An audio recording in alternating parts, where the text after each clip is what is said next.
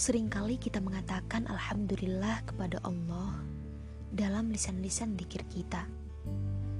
Namun di waktu yang lain, kita mengeluh dengan bahasa manusia. Kita memuji Allah dengan bahasa Al-Quran. Lalu kita mengeluhkan nikmat Allah dengan bahasa manusia. Mana yang benar? Dan mana yang benar-benar berasal dari hati kita? Bahasa manusia atau bahasa zikir?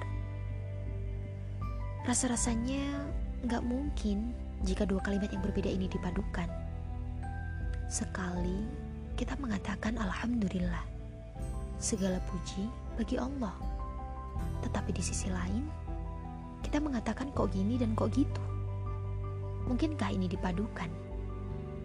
Tentu saja tidak mungkin. Pasti ada salah satunya yang keliru. Hanya saja, yang kelirunya adalah yang pertama atau yang kedua. Mungkin kita yang kedua hanya basa-basi saja, mengeluh padahal tidak mengeluh. Atau mungkin kita basa-basi saja, berzikir padahal tidak berzikir.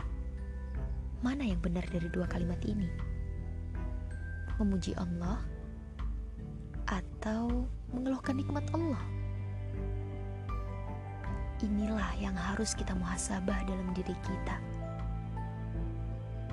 Nabi bersabda, "Man la yashkurun nas, la yashkurullah."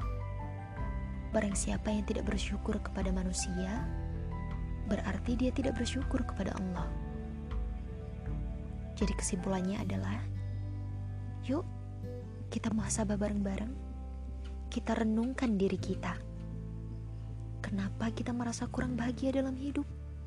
Kenapa kita sering mengeluh tentang status kita, harta kita, nasib kita, keadaan kita, fisik kita, dan segala macam bentuk keluhan? Rasa-rasanya bukan karena Allah yang kurang baik, tetapi karena kita yang kurang bisa bersyukur.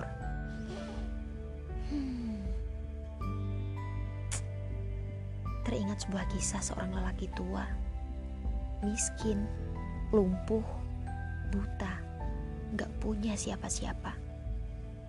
Beliau hanya hidup sebatang kara. Beliau hidup di zaman Abu Ubaidah bin Jarrah.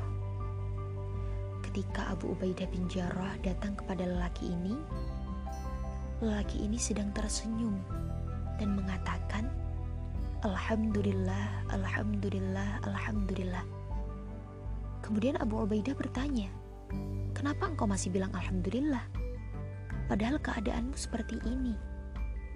Kemudian lelaki itu menjawab, karena saya selalu merasa bahwa hati saya itu dipenuhi dengan cinta kepada Allah. Hati saya itu selalu bisa mengingat Allah. Dan itu sudah cukup membuat saya merasa bahagia, katanya. Walaupun saya lumpuh, buta, dan gak punya siapa-siapa, tetapi hati saya punya Allah. Luar biasa.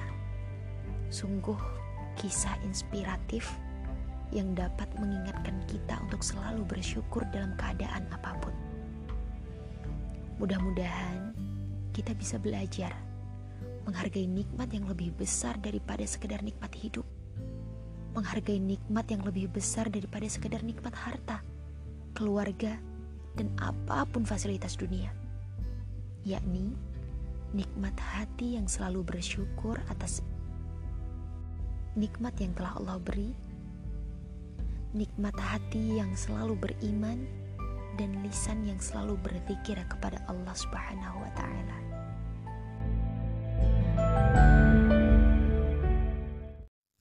Bentar lagi buka puasa nih. Buka puasa paling enak makan yang anget, yang gak bikin enek dan ramah di kantong. Pilihan menu khas Umayumca, ada dimsum ayam, bakpao aneka rasa, dan kaki ceker naga. Buka puasa di rumah bareng keluarga, bisa delivery supaya kita gak perlu keluar rumah. Dimsum enak, dimsum Umayumca.